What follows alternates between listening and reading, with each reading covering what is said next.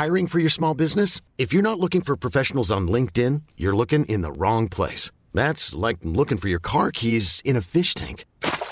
LinkedIn helps you hire professionals you can't find anywhere else, even those who aren't actively searching for a new job but might be open to the perfect role. In a given month, over 70% of LinkedIn users don't even visit other leading job sites. So start looking in the right place. With LinkedIn, you can hire professionals like a professional. Post your free job on linkedin.com slash achieve today.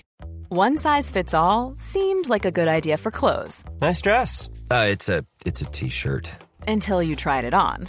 Same goes for your healthcare. That's why United Healthcare offers a variety of flexible, budget friendly coverage for medical, vision, dental, and more. So, whether you're between jobs, coming off a parent's plan, or even missed open enrollment, you can find the plan that fits you best. Find out more about United Healthcare coverage at uh1.com. That's uh1.com. Jewelry isn't a gift you give just once, it's a way to remind your loved one of a beautiful moment every time they see it. Blue Nile can help you find the gift that says how you feel and says it beautifully with expert guidance and a wide assortment of jewelry of the highest quality at the best price. Go to BlueNile.com and experience the convenience of shopping Blue Nile, the original online jeweler since 1999. That's BlueNile.com to find the perfect jewelry gift for any occasion. BlueNile.com.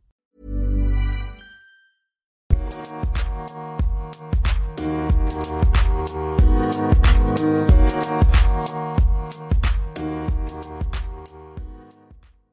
Alors bonjour et bienvenue dans ce nouvel épisode. Aujourd'hui je reçois le stand-upper, le comédien, l'animateur Phil Roy. Comment ça va? Yes, ça va super bien. Ouais. Bah ça va super. Je suis super content que tu aies accepté de, de, faire le podcast. Ça fait plaisir. Tout le plaisir est pour moi. Ah, je t'assure que le plaisir est pour moi aussi. J'ai vu que le, le 15 août, t'étais remonté sur la scène là, pour la première fois au bordel. Comment c'était de retrouver la scène? Ben d'un, c'était vraiment le fun. Je pense que tout le monde s'ennuyait euh, énormément de monter euh, sur scène. C'est quand même assez étrange parce qu'il y a le bordel, euh, c'est un comédie club à Montréal qui accueille, euh, je pense que c'est 110 personnes. Et là, avec les mesures sanitaires, nous, on est à euh, moins d'une cinquantaine de personnes qui peuvent être là avec la distanciation. Puis on joue derrière des gros panneaux de plexiglas. Puis la réflexion, en fait, ils ont, ils ont ajouté des spotlights à l'intérieur, donc sur la scène, et les, les plexis se trouvent à être collé sur la scène, mais à l'extérieur. Donc, il y a de l'éclairage à l'intérieur. Donc, euh, la lumière reflète l'image de l'intérieur. Je ne sais pas si ça fait du sens, là, mais ce que je veux dire, c'est que le public voit super bien, puis les humoristes se voient eux-mêmes dans les plexiglas. Ça donne un effet miroir. Donc, à toutes les fois que je monte sur scène, j'ai l'impression que euh, j'essaie de me faire rire moi-même. c'est vraiment étrange, mais ça fait juste vraiment du bien de remonter sur scène, d'être de retour, c'est vraiment cool. Cela dit, moi, pendant tout le confinement, euh, quand les, ils ont arrêté, ils ont interdit les salles de spectacle, euh, moi, j'ai monté le projet qui s'appelle le Wi-Fi Comedy Club. Donc, euh, on a fait carrément un comedy club Internet qui était diffusé un peu partout. On a fait 115 shows sur près de 4 mois. En fait, c'est 15 semaines en tout et partout là, de spectacles. Fait que euh, c'est ça, c'était vraiment cool. Ouais, j'ai vu que vous aviez eu 200 000 spectateurs en tout depuis le début, je pense. 21 000. 21 000. Ouais, c'est pas de... Ah pardon, j'ai, raté un zéro sur ma feuille. on a eu, on a eu ouais, 21 000 connexions uniques, mais euh, la plupart des gens écoutaient euh, les spectacles, tu sais en famille, en couple, en amis. Donc, on saura jamais exactement le nombre, le, chiffre exact de notre audience euh, Internet, mais sauf que nous, on sait qu'on a eu en connexion 20, près de 21 000. Ouais.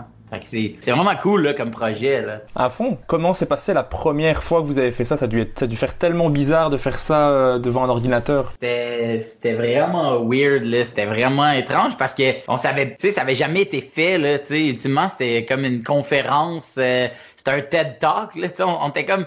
Moi, j'avais... Le, le nom du premier spectacle s'appelait « Ça va durer minimum 20 minutes ». maximum, peu importe, anyway, on est en quarantaine. C'était ça le nom OK. du, premier spectacle. On pensait pas en faire on pensait en faire comme 3-4, là, tu sais, puis après ça, les, gens allaient passer à autre chose ou le déconfinement allait arriver. Finalement, on s'est fait prendre au jeu, tu sais, puis on offrait le spectacle, c'est pas des billets qu'on vendait, d'où sa popularité, là.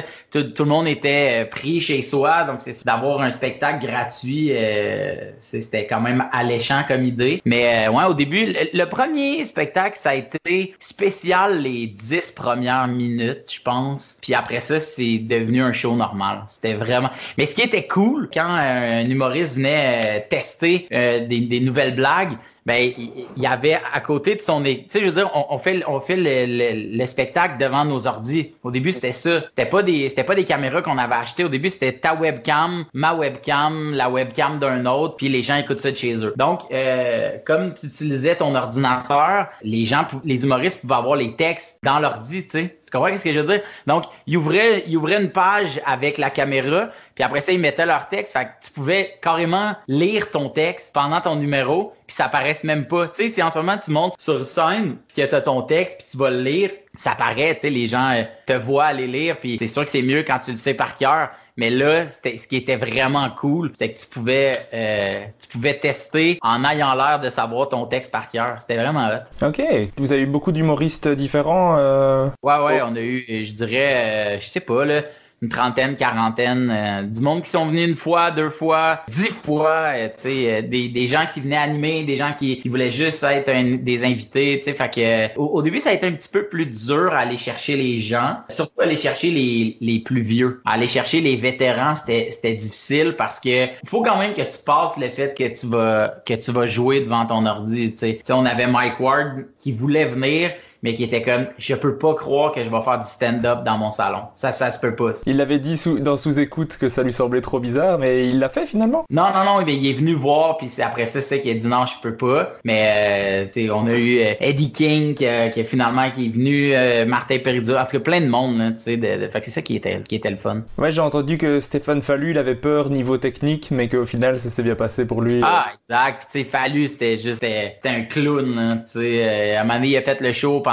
il, il a fait son numéro de stand-up pendant qu'il faisait son jogging. C'était vraiment. tu sais, je veux dire, ça réarrivera jamais ailleurs sur le Wi-Fi Comedy Club. Ah, c'est clair. Mais vous j'ai vu que vous alliez continuer en septembre. Ouais, ben là, dans le fond, le, le festival Juste pour rire euh, va s'associer avec nous pendant la durée du festival. Donc, on va faire des spectacles là. Nous, on a euh, au Québec, on a la plateforme qui s'appelle tout.tv. Euh, c'est une plateforme, euh, un genre de Netflix euh, très, très québécois. En fait, uniquement production originale. Puis eux nous ont acheté, dans le fond, trois shows spéciales. Donc, on va, on va faire ça là. On va moins faire de comédie club. On va plus faire des événements spéciaux comme comme ça qu'on s'enligne parce que parce que pour vrai tu sais euh, t'es rendu que j'étais un producteur puis un puis un booker de show. Moi j'étais un humoriste là tu sais je perdais trop de temps à appeler des humoristes puis à, à, gérer des cancellations, des remplacements. Fait que c'était trop c'était trop demandant pour moi. Fait que c'est pour ça qu'on va revenir plus en, en, format show spécial. Et tu, tu reprends le rodage de ton deuxième spectacle ici alors maintenant ou? Ouais, exactement. Moi euh, le, le, truc c'est que je me suis fait refaire le genou euh, le 15 juillet. Donc euh, là en ce moment, je je serais pas capable de rester 1h30 debout à faire du stand-up. Fait que pour ça que j'ai pas encore repris les rodages de mon deuxième euh, one man show mais tu vois c'est ben là en fait les, les gens voient pas là mais c'est je suis dans mon bureau là mais tu sais gars je vais, te montrer là. C'est que là je suis rendu je suis rendu là là tu sais fait que là ça, à date, c'est mon deuxième show, là. c'est juste des notes, là. C'est juste des bribes, là. Fait que là, tu sais, mettons que je vais faire un, ben, pour les gens qui voient pas, ce qui est tout le monde, sauf Régis. j'ai une, deux, trois, quatre, cinq, six, sept, huit. J'ai comme huit numéros de comme 10 à 15 minutes, à peu près. Puis, euh, j'ai juste des mots-clés décrits dessus sur un gros panneau en bois que j'amène quand je vais faire mon rodage de show. Fait juste changer l'ordre, tu sais, le pacing, je le change comme ça. Fait que là, j'ai juste hâte de reprendre ce tableau-là puis de repartir en mini tournée de rodage. Là, euh, c'est ça qui a guidé la création du Wi-Fi Comedy Club, c'est que tu sais ce que c'est quand t'es dans un élan euh, de création. On dirait que t'as pas le goût de te faire arrêter, t'as pas le goût de, de stopper cet élan-là. Tu sais quand t'es en train d'écrire ou quand t'es en train de peindre ou quand t'es en train de composer, peu importe que tu fais ou même même un travail d'école. Tu sais à un moment donné là, ok t'as fait ton plan puis ok je vais aller là puis là tout d'un coup ça part puis là puis que t'es en train d'écrire, ça coule, tu sais. Ben moi j'ai fait 10 spectacles de rodage de mon deuxième one-man show. Puis la pandémie est arrivée. Moi, j'étais censé, je sais pas pour vous, mais nous, euh, on a tous été cancellés le 12 ou le 13 mars. C'est pareil, pareil plus ou moins dans les dates. Je crois que c'est 14 mars, mais c'est pareil. Ouais, c'est ça. Ben, fait que moi, dans le fond, je jouais cette fin de semaine-là, tu sais. Fait que c'est pour ça, tu sais. Puis ma, ma première de spectacle, ma première de show aurait dû être le 12 février 2021. Mais là, finalement, tu sais, en ce moment, je pourrais même pas dire ça va être quand, tu sais. Fait que on attend que ça reparte tranquillement en, espérant qu'il n'y avait pas de deuxième vague, troisième vague, puis tous ces trucs-là. Mais puis ce qui est fou, c'est que nous, on s'est rencontrés là, fin février 2020. Euh, J'étais en Belgique, tu sais, puis non, mais c'est complètement fou de se dire si on était venu deux semaines plus tard, on n'aurait pas pu rentrer à la maison. si on venait un mois plus tard, toute la production euh, de tout ce qu'on avait prévu aurait été annulé puis on aurait juste perdu de l'argent. Finalement, ça a été le bon timing. C'est bien tombé, ouais. Ça, je vais, je vais revenir dessus euh, plus tard euh, parce que d'office, je voulais en parler de ça, mais je reviendrai dessus après. Dans le podcast, moi, ce que j'aime bien, c'est remonter le temps et vraiment revenir au tout début. J'ai envie de savoir comment était Phil Roy enfant. Est-ce que tu étais déjà un petit comique ou pas du tout? Euh, ouais, je pense que oui. Là, je pense que tout au long de, de, de à l'école, j'étais toujours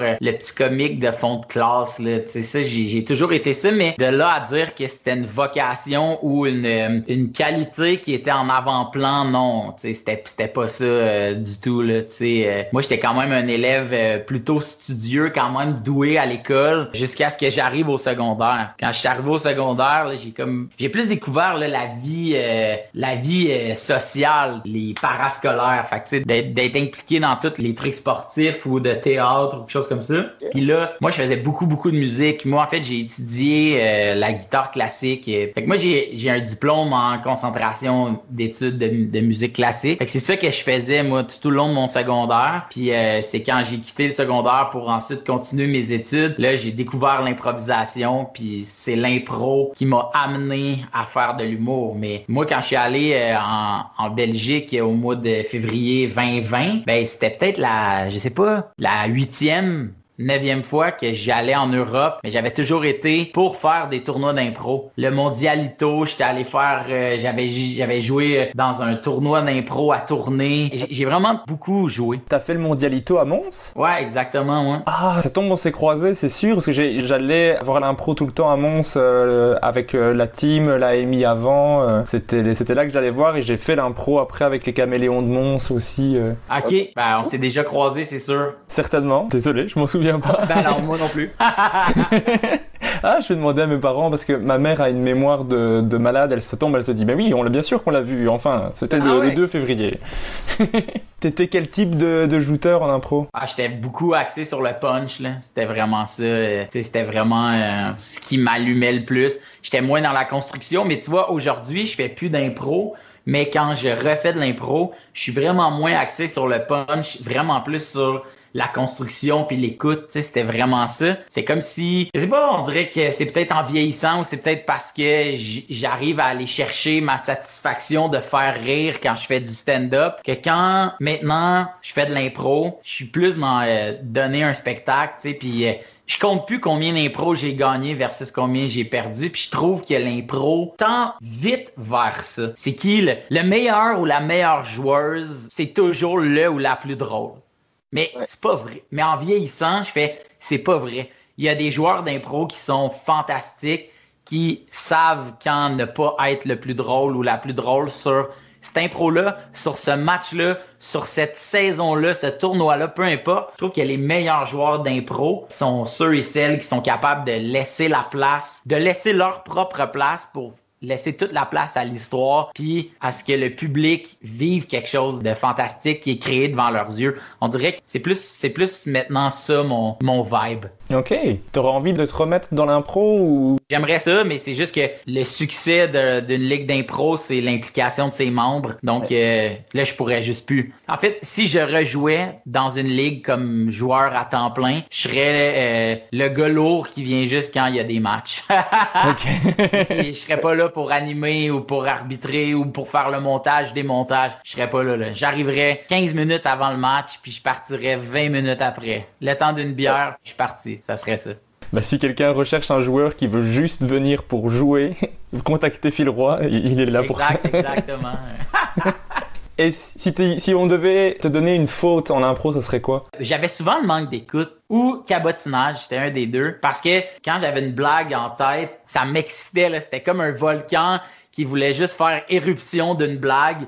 Donc, je pouvais ne plus écouter. Puis j'avais tellement hâte de dire ma blague. Puis des fois, j'étais là, je dois dire ma blague maintenant parce que dans, deux phrases, elle est plus drôle. Fait que, vite, vite, j'ai quelque chose à dire. Je te dirais que c'est ça. Cabotinage, c'est ça que j'avais souvent. Ouais, bah, cabotinage aussi, et du coup après euh, décrochage, c'était les deux ensemble parce que souvent l'un suivait l'autre. Je cabotinais et après ça me faisait rire et je décrochais. Ben oui, ben oui. Et ça, c'est, on est vraiment trop euh, pour les fans d'impro, mais s'il y en a qui, qui écoutent, tant mieux. C'est, c'est- si t'avais une catégorie préférée, ce serait quoi? Euh, ma catégorie préférée. Hmm, je sais. Moi, j'avais créé. Moi, j'ai arbitré longtemps euh, l'impro. Puis moi, j'avais créé une catégorie qui s'appelait skyblog.net. Ben, tu vois, c'est quoi? On avait des skyblogs, ouais, ouais. Je faisais des blogs, puis des profils, puis des trucs. Puis moi, je faisais, j'allais sur ce site-là. Donc, je sortais deux profils. Là, bien, bien évidemment, je les allongeais en mettant, euh, tu sais, deux, trois trucs de plus. Puis chaque équipe se faisait attribuer un blog. Puis c'était la rencontre de ces deux blogueurs-là ensemble. J'aimais vraiment ça, là. Des trucs de création de personnages, je pense que je dirais, c'est vraiment les impros que j'aimais. Ouais. Toi, c'était quoi? Ce serait euh, exercice de style, j'aime beaucoup. Ah oui, ok. J'aime bien parce que c'est c'est court et ça permet de faire euh, plein de choses différentes en très peu de temps avec euh, pas mal de, de punch dedans aussi donc des petites blagues ça marche bien dans cette catégorie là c'est c'est un truc dans lequel je suis pas bloqué du tout je ça dure pas assez longtemps pour que tu commences à stresser de euh, est-ce qu'il faut je vais trouver quelque chose c'est ouais. ça, ça file quoi tu vois ce que je veux dire? Ouais. je voulais savoir, à la maison, est-ce que t'étais pareil qu'à l'école? C'était le comique de la famille? Parce qu'on a, on a une théorie, on a une théorie avec Virginie Fortin, c'est que en tant qu'enfant du milieu, on a besoin d'attention en particulier. Je ne sais pas si toi aussi. Oui, j'avais besoin d'attention, mais euh, le plus drôle, c'est mon petit frère. Probablement une des personnes les plus drôles au monde, euh, selon moi. C'est quelqu'un qui me fait vraiment, vraiment rire. Mais, ouais, ouais, non, clairement, clairement, j'avais un besoin d'attention. Mais pas tant un besoin d'attention, mais j'avais un besoin de m'affirmer. On dirait que le plus vieux ou la plus vieille, c'est la personne qui, qui défriche le chemin pour les autres. C'est la première personne qui se fait dire de rentrer à 21h et qui rentre à 21h30. Tu sais, C'est la première personne qui dit qui sort par la fenêtre de la chambre. Puis le plus jeune ou la plus jeune, ben ça va toujours être le bébé. Ça va toujours être comme la, la huitième merveille du monde. le deuxième, c'est ah euh, been there, tu sais, c'est c'est ça là. Tu sais, fait que ouais, j'avais besoin, mais mais définitivement, je suis le plus créatif des trois frères. Nous, on est trois gars. Définitivement, je suis le plus créatif. Puis, euh, je suis pas le seul qui travaille en or. Mon petit frère euh, travaille dans le domaine des jeux vidéo. Mon frère euh, est comme chef d'équipe de, de jeux vidéo. Là, ils viennent de. C'est c'est sa boîte euh, qui ont fait euh, les Tony Hawk Pro Skater. Oh, quand même, ouais. Le 1, et- le 1 et le 2 avec des nouveaux, euh, ben, mon frère et c'est plein de boîtes ensemble qui font un jeu, là, tu sais, c'est ça qui m'a expliqué que, mettons, euh, OK, nous, on va s'occuper de tel tableau. Puis là, il y a, il y a quelqu'un d'autre, une autre boîte qui s'occupe de juste faire la bande-annonce. C'est- C'est c'est ça son travail. Elle va passer trois ans à juste faire une bande-annonce, tu. Fait que mon frère, il peut pas me dire quel tableau, quelque chose comme ça qu'il a fait tant que le jeu est pas sorti. Ça fait trois ans qu'il me dit qu'il travaille sur Tony Hawk Pro Skater 1 et 2. Ok, cool. Et après, donc tu fais euh, l'impro, c'était au cégep. Je pense que t'as commencé à le faire. C'est ça. Et j'avais vu que t'avais hésité à commencer. Pendant l'impro, ouais. Ben, parce que je faisais de la musique. T'sais, moi, j'étais en concentration. Là, donc, nous, euh, on passait, euh, je sais pas, entre 30 minutes puis 4 heures par jour à, à répéter euh, à la maison, là, à jouer. là. C'est sûr que j'ai hésité avant d'aller faire de l'impro parce que ça me semblait être tout aussi prenant que les études que je menais. C'est pour ça que c'est un coup arrivé au cégep. Comme j'étudiais pas en musique, comme j'étais tanné. À un moment donné, tu te tannes là, de faire des solfèges. Pour vrai, tu, tu te tannes là, de les- la théorie musicale, t'en reviens. Fait que, euh, fait que c'est ça. C'est là que je me suis lancé. Puis avec des amis, mes amis ils étaient tous des gens de théâtre et d'impro. Puis je me suis inscrit. C'est drôle parce que un de mes meilleurs amis s'est inscrit. Lui, il a pas été pris, puis moi, j'ai été, j'ai été sélectionné. J'avais jamais fait d'impro de ma vie, mais j'allais en voir souvent, là. Et après, tu t'es dit, avec l'impro, ça t'a donné envie de faire de la scène et de faire de l'humour ou euh, comment ça s'est passé pour toi? En fait, je me souviens, c'était un tournoi euh, au Cégep Bois de Boulogne. Je suis arrivé euh, là-bas. J'ai pas gagné, mais j'ai été nommé parmi euh, les, les OK, joueurs du tournoi, les nommés sont nanana, puis j'étais là-dedans. Puis j'ai gagné impro du tournoi. Puis c'était un impro que j'avais fait seul. Puis je me suis dit, oh my god, j'aime tellement ça rire. Puis je pense que je suis capable de faire rire les gens quand je suis toute seule. Donc, pourquoi ne pas essayer de faire de l'humour? Je me suis inscrit à l'École nationale de l'humour et, tu passes une ronde d'audition. Puis quand j'ai fait les auditions la première année, j'avais refait cette impro-là. J'avais refait cette impro-là, puis euh, j'ai pas été pris. Puis c'est drôle parce que en ce moment, je suis dans mon bureau, puis à côté de mon ordi, j'ai ma lettre de refus à l'école de l'humour. Je la garde, euh, je la garde tout le temps ici. Juste à côté, là, je la regarde pas souvent, là, mais elle, est là.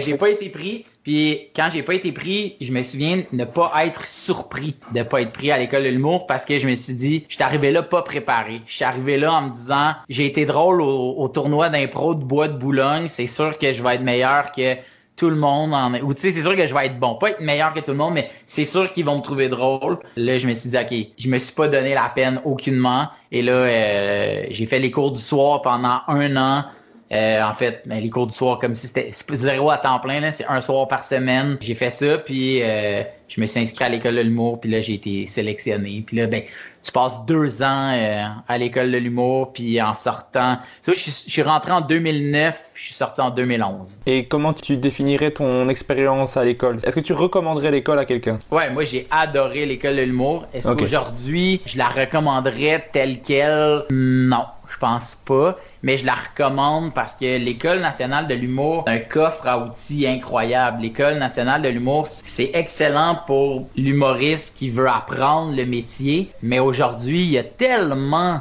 de nouvelles avenues pour faire de l'humour. Il y a de plus en plus de scènes, il y a de plus en plus de soirées d'humour. Il y a des, il y a des bars qui sont plus des bars, qui sont rendus des comédie clubs. C'est complètement fou. Puis surtout, c'est qu'avec Internet, pourrait venir jouer au Wi-Fi Comedy Club. Tu, comprends ce que je veux dire? Donc, pourrait faire des shows. Moi, ce que je trouve fou, c'est qu'il y a des YouTubers et des YouTubers qui sont suivis par un million, deux millions de personnes que leurs parents sont même pas au courant qu'ils font ça. je veux dire, c'est que euh, euh, maintenant l'Internet a donné un accès incroyable à plein de gens et il y a des gens qui ont qui sont pleins de talents, mais qu'on soupçonne pas, tu sais, qui les ont. Et est-ce que ces gens-là se seraient donnés et auraient essayé euh, et se seraient rendus là où, où, elles sont rendues si ça avait pas été de, de, de ces nouvelles technologies-là et ces nouvelles avenues-là?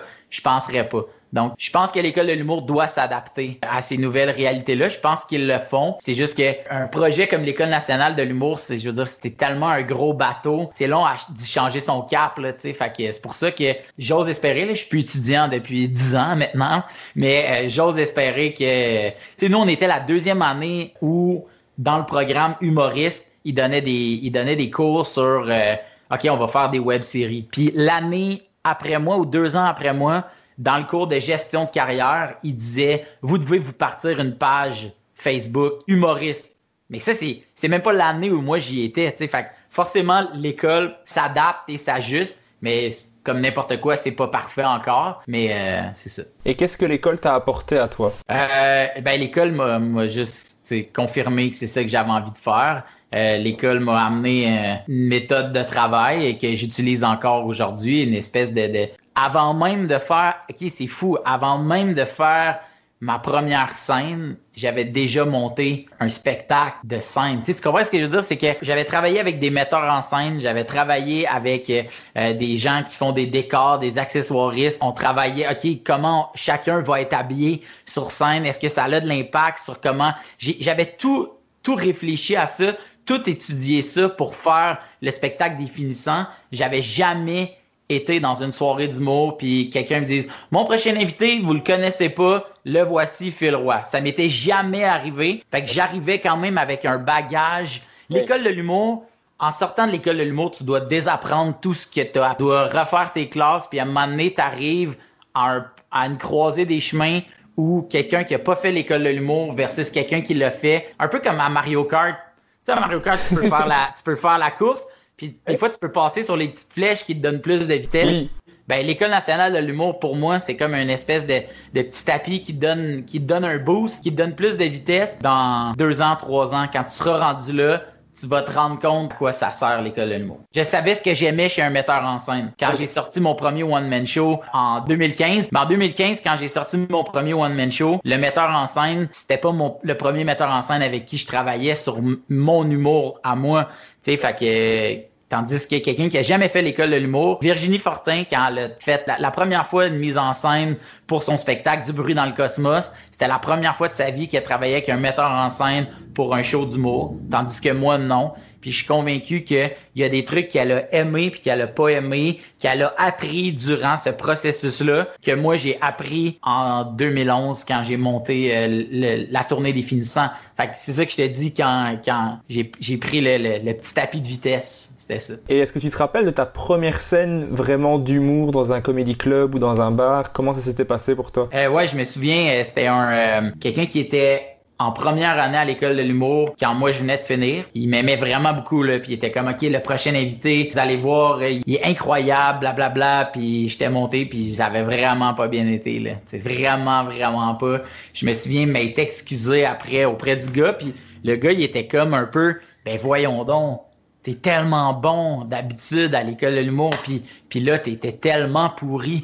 C'était vraiment les, deux pôles. Et pourquoi cette différence entre à l'école et sur scène? C'était juste... À l'école de l'humour, t'es avec les mêmes 15 personnes tout le temps. C'est 15 amis, c'est 15 personnes qui voient ton évolution, qui vont plus rire à une blague parce qu'elle te connaissent. Si tu rentres sur scène puis je te dis hey, excusez-moi, j'étais encore en retard, ben si si ou, si j'arrive, je dis hey, pour une fois que je suis pas en retard, mais que je suis connu pour être le gars qui est toujours en retard, mes amis vont trouver ça drôle. Mais tu vois en ce moment, t'as pas ri parce que tu le sais pas que je suis tout le temps en retard ou si je suis toujours d'avance. Fait que je pense que c'était ça. J'étais habitué à l'espèce de watt de l'école nationale de l'humour. Puis ça, c'est quand même quelque chose que, que j'ai reproché, que je reprocherais encore aujourd'hui à l'école de l'humour. Ben, je sais pas parce que là, je suis plus étudiant, mais dans, dans les oui-dire et tout, ça, ça prépare pas tant que ça à ta première réalité qui va te frapper en sortant de l'école de l'humour. Ça te prépare à la réalité qui va te frapper quand tu vas sortir ton premier spectacle solo. C'est ça, c'est ça que ça fait. Et après cette première scène qui se passe pas top, est-ce que c'est un, c'est un, un, gros coup au moral ou? J'avais pas le temps, je jouais déjà le lendemain ailleurs. J'avais pas le temps de, de, de, de me dire, OK, finalement, j'aurais dû être infirmier. La deuxième, ça a super bien été, puis ça a été vraiment fun.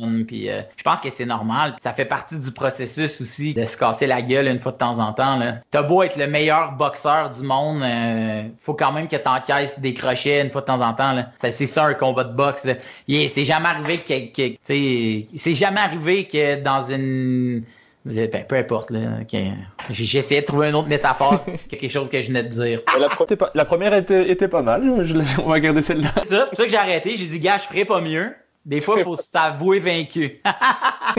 Commencer l'humour, surtout au Québec, j'ai l'impression que c'est assez difficile parce que c'est déjà une industrie euh, assez importante. Est-ce que c'était facile, euh, difficile? Comment ça s'est passé pour toi? Je dirais que c'était médium. Tu sais, si je veux dire dans le sens, j'ai rien eu de, tout cuit dans le bec. Ça n'a pas été un long fleuve tranquille, mais je sais que j'ai vraiment moins euh, galéré que certains autres. On dirait que peut-être que les astres étaient alignés. Ça n'a pas pris de temps avant que on me voit à la télé, qu'on on me demande d'écrire pour euh, des gens, que les gars là juste pour rire m'appellent, puis que j'avais plus besoin de faire d'audition.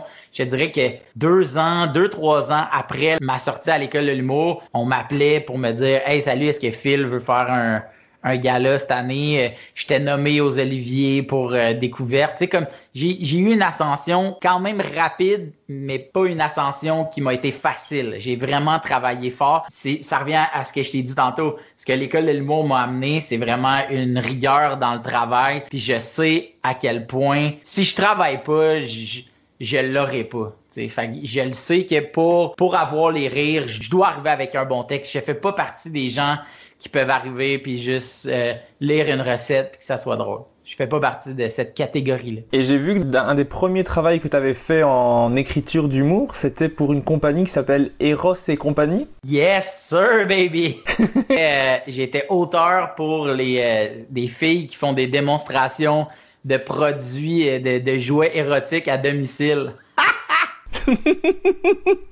Ah, j'ai entendu ça, je me suis dit, je ne peux pas euh, revenir sur ton parcours sans mentionner ça à un moment donné. Ben non, il faut, ça fait partie de moi. Eh ouais, c'est ça. ouais, j'ai fait ça, euh, petit contrat euh, qui m'a donné euh, 500 dollars. Il a fallu que je me rende quand même deux fois. J'étais comme dans, le- dans le, le, le, le backstore du sex shop. Il y a une madame de 52 ans qui m'a fait une démonstration de produits érotiques. Bon, mais celle-là, elle sert à ça. Puis là, moi, j'étais à côté avec mon calepin, puis mon crayon, puis j'étais comme, OK, ça, ça sent... OK, je note, je note tout. Après ça, je suis parti chez nous, j'ai composé les blagues, je suis revenu, j'ai lu les blagues propriétaire, cette dame-là de 50 quelques années, qui, elle, était comme la, la chef des filles de démonstration à domicile. Puis il était comme, ouais, OK, cette joke-là, OK, ouais, celle-là, on la comprend pas vraiment, pas de trouble. Je suis retourné chez nous, j'ai apporté des, correctifs, je suis revenu là-bas et là, on, a filmé toutes ces, blagues-là, puis on fait des mini DVD avec, puis ils donnaient aux filles. Puis il y a du monde, ben là, ça fait vraiment longtemps, mais je te dirais, il y a quatre ans, il y a, une fille qui m'a écrit pour me dire Hey, je viens d'apprendre que c'est toi, la liste de blagues qu'on nous remet, c'est toi qui les as écrits. Oh my god, c'est donc bien drôle. Euh, by the way, celle-là, elle marche vraiment fort. Yeah! Ah, c'est génial, ils les utilisent encore maintenant, les blagues que t'as faites en 2012, je crois. Euh, ouais, ben, ça se peut. Je me souviens pas de l'année, mais ouais, c'était mon premier. Mais je suis sorti de l'école en 2011, fait que c'est- dans ces eaux-là, là, mais ouais. C'est- fou.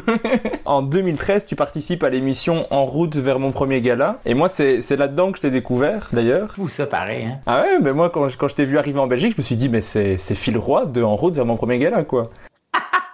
Moi, ton, ton passage m'avait vraiment marqué euh, dans l'émission et après j'avais continué un peu à te suivre euh, de loin euh, avec YouTube et les vidéos que tu, tu pouvais montrer quoi. Je me rappelle vraiment de ton passage parce que je me suis dit je n'ai jamais vu quelque chose comme ça avant. Parce que c'était tellement en énergie euh, à 100 km heure, euh, blague, blague, blague.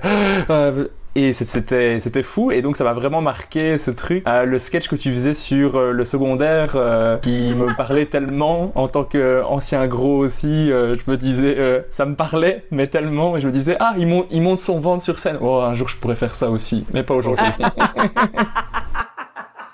À l'époque, je commençais tous mes spectacles avec. J'arrivais, puis là, je faisais semblant d'être un peu essoufflé, là, tu sais. Puis là, je respirais un peu fort dans le micro. Et là, je faisais comme.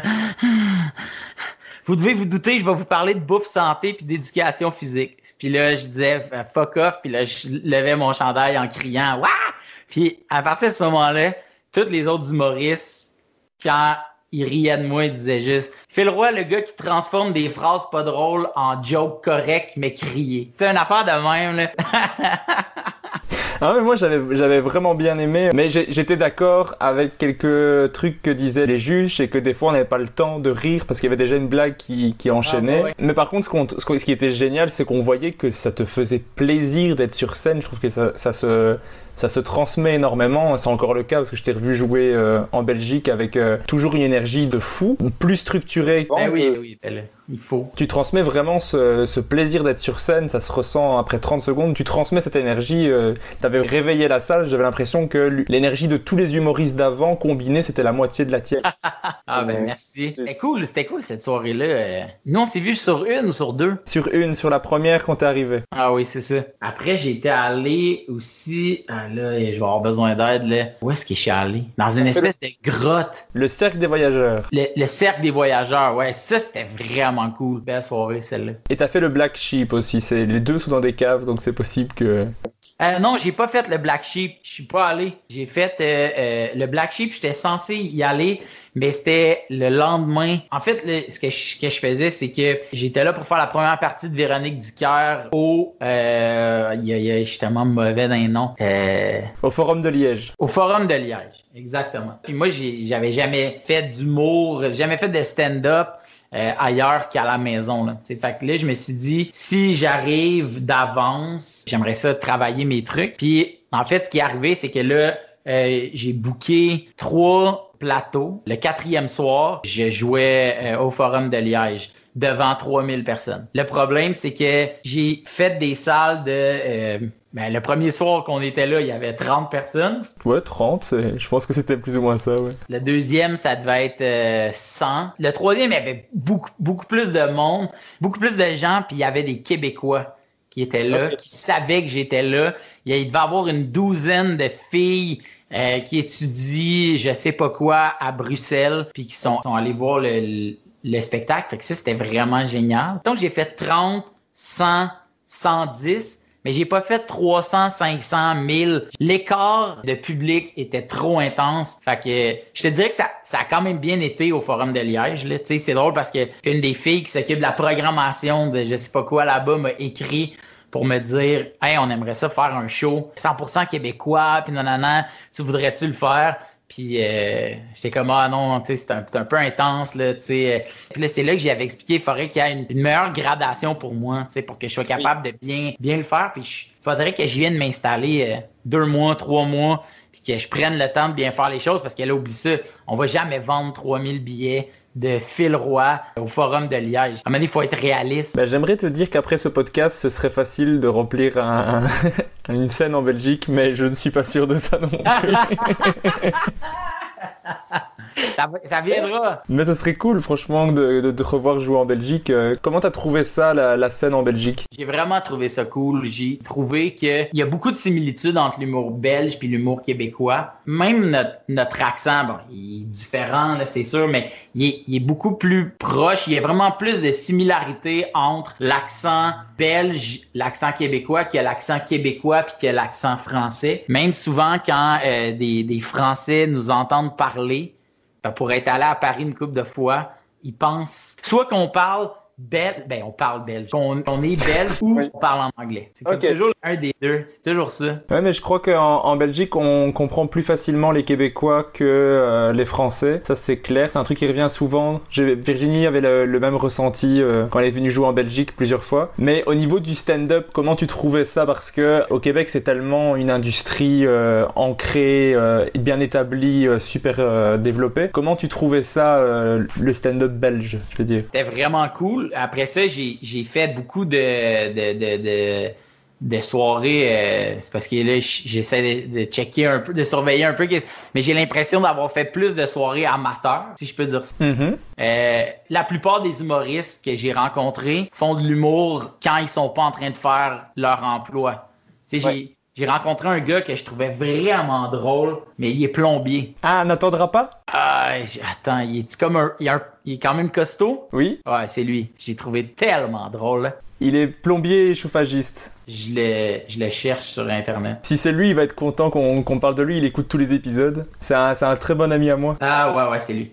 en plus, sa photo, ok, sa photo sur Instagram de profil avec son manteau, c'est le soir où j'étais là, je suis sûr, sûr, sûr. Il jouait avec un manteau d'hiver. Il, il me faisait tellement rire. Puis il, est rentré sur scène.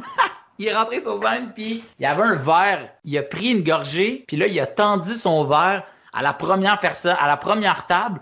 Puis il a comme fait un signe. Ah ouais, sais, ramasse mon verre.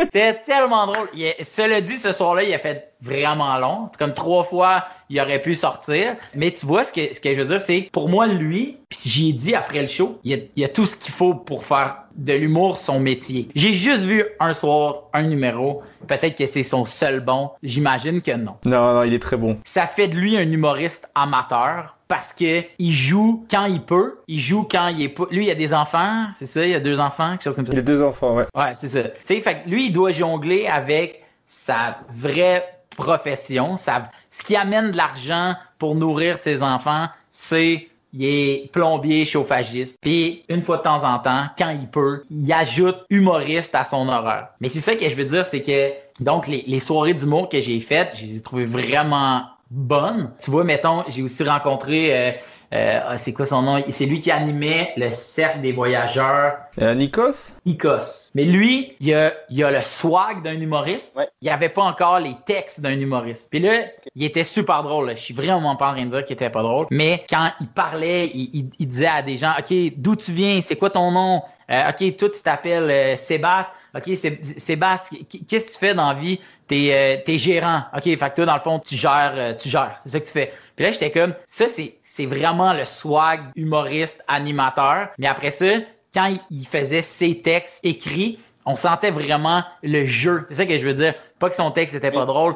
C'est juste on sentait énormément le jeu. Puis lui, il est étudiant pour je sais pas quoi. Je, je sais pas qu'est-ce qu'il fait dans la vie. Euh, je le connais pas personnellement, euh, Nikos. Mais ça pour dire que lui aussi, j'étais comme ben c'est, juste que j'ai l'impression que la scène humoristique belge est peut-être pas encore assez établie pour que quelqu'un comme comme Nathan, comme toi, comme peu importe qui, se lance à temps plein là-dedans, tu sais, puis fasse de l'humour, puis comme à Montréal, il y a des gens pas connus, il y a des gens connus, mais il y a un dénominateur commun. L'humour est pour tout le monde leur principale source de revenus et le plus gros engagement dans leur horaire de la semaine, c'est ça. C'est très, très facile au Québec de jouer deux, fois par jour, ben, deux fois par soir. C'est très, très facile au Québec de jouer 10 shows par semaine. C'est vraiment facile. Parce qu'il y a tellement de soirées du mot, il y a tellement de plateaux, il y a, tellement de ci pis de ça, que maintenant, c'est vraiment courant qu'un humoriste appellent puis disent faut absolument que je passe deuxième parce que je joue ailleurs puis après ça je vais jouer ailleurs. Les jeudis soirs, j'appelle ça le grand chelem. Les jeudis soirs, tu peux jouer cinq, cinq fois. mettons que moi je veux roder un texte que j'ai écrit le jeudi, ben rendu au vendredi matin, il est rendu tellement plus loin parce que je l'ai cassé pour une première fois, je l'ai joué véritablement une fois au deuxième show. Le troisième, le quatrième show, j'ai rajouté des jokes, j'ai peaufiné des trucs. Rendu au cinquième, c'est, je suis vraiment pas loin d'une vérité. La grosse différence avec nous, c'est que ouais, nous il y a peut-être 200, peut-être 250 personnes qui font un peu de l'humour par-ci par-là, mais il y en a peut-être 15, 20 en tout en Belgique qui font ça à temps plein et c'est difficile pour eux, mais c'est un, un, petit marché. Et généralement, ceux qui fonctionnent bien partent en France, en fait. Ben, c'est ça que, que j'ai compris un peu. Euh. Ben, tu vois, en France, il y a beaucoup plus de soirées d'humour. Tu sais, pour avoir joué en France aussi, il y a beaucoup plus de soirées d'humour. Puis en France, c'est possible de jouer euh, une fois au Paname sur le premier show, puis après ça, d'aller finir euh, aux Oscars du Rire après. C'est comme faisable. C'est drôle parce que quand j'ai écrit à, à des gens pour m'aider avec euh, trouver des, des soirées d'humour. J'ai écrit à Guillermo Guiz. Moi, j'ai vu Guillermo sur un show. J'avais jamais fait de show de stand-up ailleurs que chez nous. Euh, J'étais là pour un tournoi d'impro. Euh, où est-ce qu'on était? Fabien, euh, c'est où qui joue? À Charleroi. À Charleroi. à Charleroi. Comment il s'appelle leur équipe? C'est pas les Vosiginettes, c'est pas ça? C'est un Pro Carolo, la, la compagnie, mais je... Exact. On était là pour le mondial Carolo Impro. En tout cas, je, m'excuse, euh, Fabien, je brise complètement le nom de ton projet. D'ailleurs, euh, je crois que c'est Fabien en plus. Bref, on attend encore notre invitation pour revenir. on est allé là-bas. Puis là où on joue, euh, à Charleroi, pour faire des, des matchs d'impro, il y avait une soirée d'humour qui était là, animée par je sais plus qui. Tout ce que je me souviens, c'est deux choses.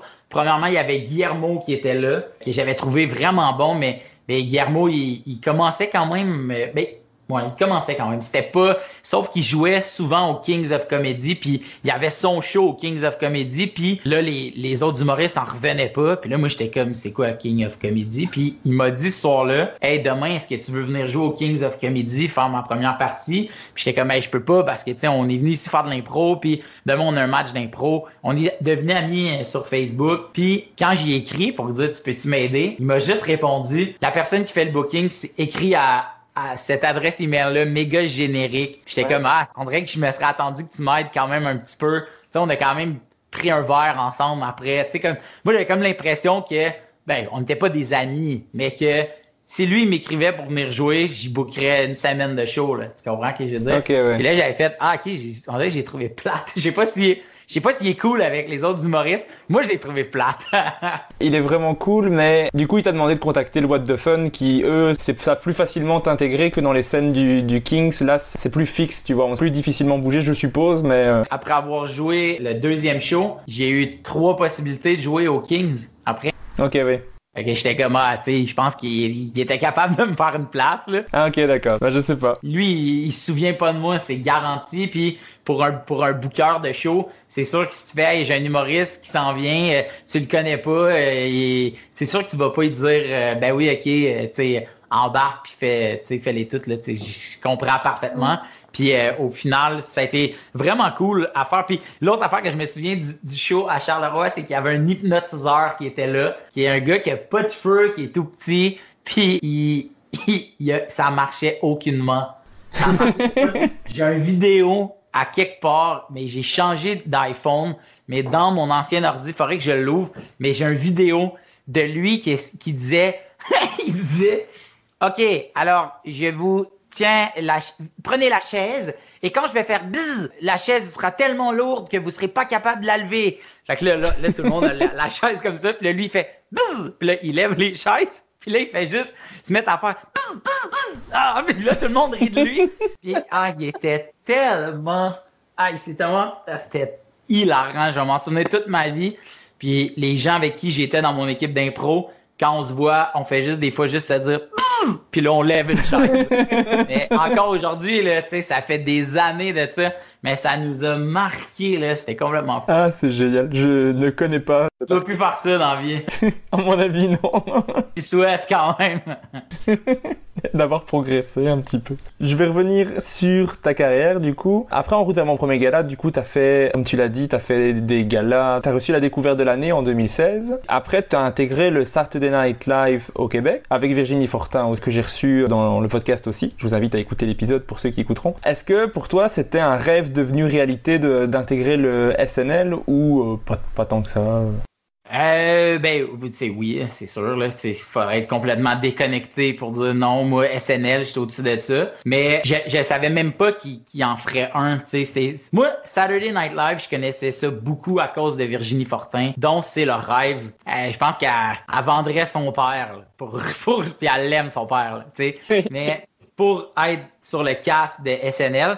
Puis quand on faisait de l'impro, euh, elle me disait, moi, un jour dans la vie, je veux être dans SNL, nanana. Puis à ma mère, c'était parti un band de musique qui s'appelait Witch is Witch. Elle se disait, ben, peut-être que ma seule façon de faire SNL, ça va être avec la musique. Puis quand on s'est retrouvés sur euh, le casting des comédiens maison de SNL Québec, je l'ai regardé puis j'ai fait, c'est grâce à toi, je le sais, l'important One size fits all seemed like a good idea for clothes. Nice dress. Uh, it's a it's a t-shirt. Until you tried it on. Same goes for your healthcare.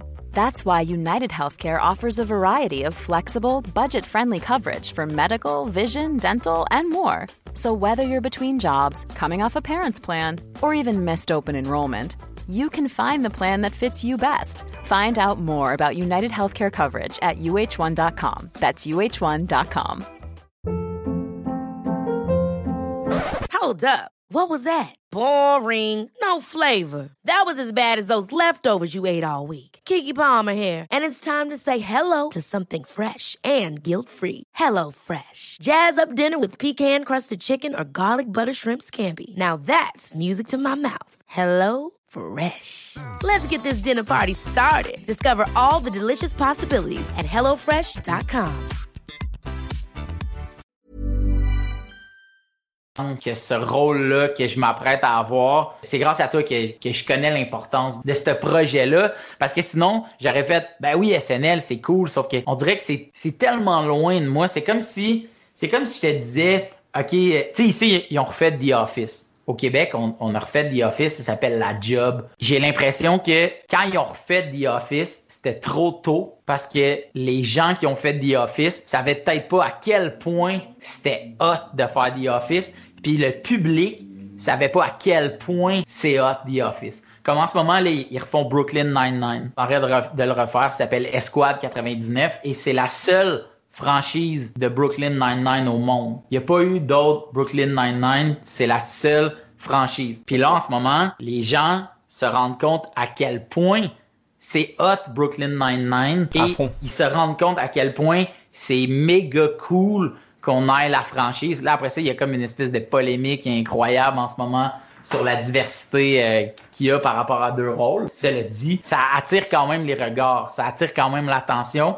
Puis ça, je trouve ça vraiment cool. Fait quand on s'est ramassé à SNL Québec, je le sais que même les puristes d'SNL comprenaient à quel point c'était incroyable qu'au Québec, dans un aussi petit marché, on ait un SNL qui est fait avec la moitié du budget qu'ils ont pour un épisode de SNL. Nous autres, on avait toute la saison. Tu comprends ce que je veux dire? Faut, faut comprendre, c'est que le, Québec, c'est... Tu sais, le Québec, c'est 8 millions de personnes. En France, vous êtes 60. En France, ils sont, c'est, ouais, c'est 66 millions d'habitants et nous, en Belgique, en francophone, on est 6 millions. Vous êtes 6 millions, tu sais, fait que nous autres, c'est 8 millions. Mais je serais curieux de savoir combien de francophones au Québec. C'est sûr que c'est pas 8 millions parce qu'on a quand même une bonne partie anglophone puis une bonne partie euh, Première Nation, mais peu importe. Tu savais tellement les, les démographies, je me suis dit qu'ils étaient son super pouvoir. Tu nommes une ville puis il fait Ah, il y a tant d'habitants. non, désolé. ce que je veux dire, c'est que c'est sûr que pour ce qui est d'injecter de, l'argent en culture ou dans peu importe quoi, mais tu y vas au prorata, tu sais, dans le sens où pourquoi est-ce qu'une pub au Super Bowl coûte tellement cher? C'est parce que c'est le show le plus écouté de l'année. Donc c'est normal qu'au prorata, si tu dis bon, mais ben, faut que ça te coûte euh, 10 sous la tête du spectateur, ben c'est normal que s'il y a 260 millions qui écoutent le Super Bowl, ben divisé par 17, euh, 10 sous, ben tu sais qu'une pub te coûte 26 euh, euh, millions, mettons. je dis n'importe quoi, là, mais reste que ça serait ça, tu sais. Mais au Québec, 26 millions pour un projet, ça, ça a jamais. Ils ont ça, 26 millions à donner en culture pour l'année. Fait que tu sais, c'est pour ça que je dis, dans le fond, au, au Québec, quand on a fait SNL Québec, on avait peut-être, je sais pas, là, 1 million, 2 millions, j'ai aucune idée, là, je suis pas un, je suis zéro dans la production de ce show-là. Mettons qu'ils ont eu 2 millions pour faire toute la saison. La saison, c'est 8 épisodes. SNL Original, ils ont plus que 2 millions pour faire un seul épisode. L'animateur doit être payé 500 000. Tu sais, mettons, une émission de télé qui reçoit comme, comme invité pour faire deux tonnes Justin Bieber, d'après moi, là, je pense qu'ils ont du budget. Ils ont peut-être un peu plus que 2 millions. Il doit, il doit, juste, juste le buffet de sa loge doit coûter 2 millions. je pense, ouais. Et il y touche pas. Il touche pas, ouais, c'est ça. 2 millions de sandwich, hey, tu vas y manger, même. Euh, mais c'est ça, tu sais. c'est pour ça que moi, je trouve ça incroyable, tu sais. Fait que oui, pour finalement répondre à ta question, oui, j'ai trouvé ça incroyable de me ramasser sur le casting des comédiens maison d'SNL, surtout de me rendre compte que j'allais pouvoir jouer devant plein de gens, j'allais pouvoir faire des textes qui me faisaient complètement capoter, puis de pouvoir jouer aussi avec des comédiens, c'est incroyable, sais, de mélanger les comédiens, les humoristes, ça a vraiment été le fun, tu puis tu vois, ça, ça a donné quand même le goût du jeu, tu sais, à Virginie, qui après ça euh, a eu un rôle principal dans une série télé, tu sais, c'est juste cool. Je trouve que SNL Québec, ça a autant servi les, les membres originaux euh, du casting que SNL Original, parce que SNL Original, tu sais, il y, a plein qui sont devenus euh, qui sont devenus acteurs, qui sont devenus euh, humoristes ou euh, acteurs de, de, cinéma, de blockbuster. Puis nous autres, ben, ça a été un tremplin qui ont propulsé Virginie, euh, Léane, Pierre-Luc, moi, Catherine Levac. Tu sais, ça, ça nous a toutes propulsé vraiment plus vite. Ça a été le même tapis de vitesse que je te parlais tantôt. Ça, c'était vraiment le bon projet au bon moment pour moi, c'était SNL Québec. Et est-ce que pour toi, c'était dur de faire l'émission quand vous aviez des vedettes qui venaient comme euh, Louis-José Houd ou euh, Stéphane Rousseau? Est-ce que c'était intimidant ou t'avais pas trop ça, toi? Ben moi, pas vraiment, parce que moi, à cette époque-là, je faisais la première partie de Louis-José Hood en tournée. Donc, pour moi, c'était comme, c'était juste, euh, ah, une autre fin de semaine avec, que je vais être avec Louis, là, tu sais, fait que, tu sais, puis là, c'est pas dans un, dans un truc de vantardise ou quelque chose comme ça, mais moi, Louis-José, c'est un ami, là, tu sais. J'arrive du gym, je me suis entraîné avec Louis-José, là, tu sais, tu comprends? Brag. Au, Québec, le, le, star system est, vraiment pas ce qui est en France, mettons. Vraiment à des kilomètres de ça, là, tu sais. Puis c'est drôle parce que j'animais euh, une émission qui s'appelait Phil s'invite. Puis euh, un moment donné, j'ai parlé avec toute l'équipe de Kev Adams qui voulait euh, adapter l'émission pour faire un genre de Kev s'invite ou je sais pas quoi. Puis j'avais parlé à la production puis j'avais dit ça serait vraiment cool de faire un truc avec Kev Adams de se dire OK, on marche sur une rue à Paris, moi puis Kev, puis on regarde à quel point on va être capable d'avancer ou de pas avancer, de se faire arrêter dans la rue, de Oh my God, c'est Kev Adams, je veux une photo. Puis après ça, on marche sur Saint-Denis à Montréal, qui est la plus grosse rue de Montréal. Puis on la marche tant aussi longtemps qu'on se fait pas arrêter. Puis on se rend compte qu'on peut marcher au complet. Pas parce que Kev Adams, ben, dans le sens qu'il est vraiment moins connu ici, euh, mais je veux dire, il est quand même, il est quand même connu. Si tu te promènes, tu chercheras pas tant que ça avant de trouver des gens qui font ouais, je sais c'est qui Kev Adams, puis je le trouve vraiment bon. tu vas être capable rapidement de trouver des gens. Sauf que les gens ici, ils, ils courent pas après les, les vedettes. Moi, si je suis en auto, les gens qui me voient puis me reconnaissent m'envoient la main, mais jamais on m'a bloqué l'auto pour faire comme t'avances pas tant que tu m'as pas signé euh, un autographe. C'est jamais arrivé, tu sais. Fait que c'est vraiment pas la même game. C'est quand même sûr que pareil, tu, fais un tu fais un, show, puis là, t'as Stéphane Rousseau, mais d'un autre côté, tu sais, c'est tous des gens qui sont tellement accessibles, tu sais, puis tu te rends compte que tu te rends vraiment compte à toutes les fois que tu croises des grosses vedettes, en tout cas au Québec, ils ont quelque chose en commun, c'est que c'est vraiment, vraiment des bonnes personnes. Le marché est trop petit que si t'es pas gentil, si t'es pas cool, tu dureras pas. Je crois que c'est un petit peu la même chose en Belgique. Le marché est, super petit, donc on parlait tout à l'heure de Guillermo Guis, qui est euh, vraiment, je pense, le plus gros humoriste en Belgique bah, il peut se balader tranquillement dans la rue aussi et sans trop de soucis. Pas m'aider pour me bouquer. Tu vois-tu comment je suis amer? non, non, c'est pas vrai. Il est full occupé, là. Il, a, il, a été super gentil. C'est juste que je m'attendais à, oui, viens jouer telle date. C'est peut-être moi qui avais trop des hautes attentes. Peut-être. Moi, j'essaierai de te bouquer si tu viens. je le sais, t'es mon seul ami. Et Nathan Drapa t'aidera aussi. Tu viens de le citer dans le podcast. Il est trop content, je suis sûr. J'ai passé un truc que j'ai oublié, mais t'as aussi participé à l'émission Les 5 prochains avec Virginie Fortin, Catherine Levac, Fred Dubé, Pierre-Bruno Rivard. Comment c'était de faire ça, euh, l'émission les, 5 prochains? Ça t'a plu? Ouais, c'était vraiment cool. Les, les 5 prochains, en fait, c'est ben, une émission qui suit 5 humoristes de la relève étant tous considérés comme étant les prochains euh, gros nom du stand-up. Pendant euh, comme un 6 à 8 mois, on tournait ensemble, puis après ça, on a fait une tournée. Mais c'était vraiment, vraiment cool. Après ça, tu sais, comme tu as dit, tu il y avait, y avait Virginie Fortin, Catherine Levac, puis moi. Euh, nous, on était sur SNL. Nous, on avait fait en route vers mon premier gala. On s'était rendu en finale. Nous, on faisait des, des galas juste pour eux. j'ai comme un peu l'impression que ça devait être un peu plate pour Pierre Bruno puis Fred. Fred moins parce qu'il y a moins, il y avait moins cette ambition-là. Mais je me souviens que dans un des épisodes, Pierre Bruno fait comme, ben, il y a deux gangs. Il y a la gang qui font pas SNL puis la gang qui font SNL. Je serais curieux d'entendre leur réponse à eux puis je serais curieux de voir si aujourd'hui, comment est-ce que je l'aborderais, ce, spectacle-là, en fait, ce, show de télé-là, qui a été les cinq prochains, tu sais, ultimement, c'était vraiment le fun. C'est, je veux dire, il n'y a pas de projet que j'ai fait que j'ai haï dans ma vie. Bien souvent, je quitte le projet ou, tu sais, je le fais juste pas. La première saison des cinq prochains, ça a tellement été quelque chose dans le monde de l'humour que de faire une saison 2 de, là, les prochains prochains, euh, je sais pas à quel point le rayonnement de ce truc-là a marché. Ultimement, oui, ça a été vraiment cool à faire. Est-ce que ça attirait les foules? Non, ce qui attirait les foules, c'était qu'il y avait Catherine Levac. C'était, pour de vrai, c'était ça. Catherine était comme vraiment, était même pas une prochaine, elle était une maintenant. Ça attirait énormément les gens. Puis euh, ce qui était le fun, c'est qu'on pouvait profiter de son succès. ouais. merci Catherine. Ouais, merci. Mais j'ai pu en parler avec euh, avec Virginie puisqu'elle l'avait fait. Avec Pierre Bruno, j'ai fait un épisode avec lui aussi. Il, ça, il m'avait dit que c'était un, bon, un chouette tremplin pour lui quand même. Euh, il n'a pas parlé de, de clan c'était une chouette expérience pour lui aussi. Et, de, et Guillaume Wagner qui avait fait la première saison aussi. Ouais, c'est son idée, hein. Ouais, c'est son idée de départ, ouais. D'ailleurs, dans l'épisode avec lui, je dis ah, c'est bizarre de, de, te voir dans une émission un peu télé-réalité. Il fait ben en fait, c'est mon émission de départ, j'étais tellement mal à l'aise. ah, je me suis dit, je critique son émission et c'est son idée. Bravo, Régis. Je crois que Virginie a dit que c'était plus télé que réalité. Tu trouvais aussi ou... Ouais, ouais, ouais. Moi, moi j'ai jamais même considéré ça comme étant une télé-réalité.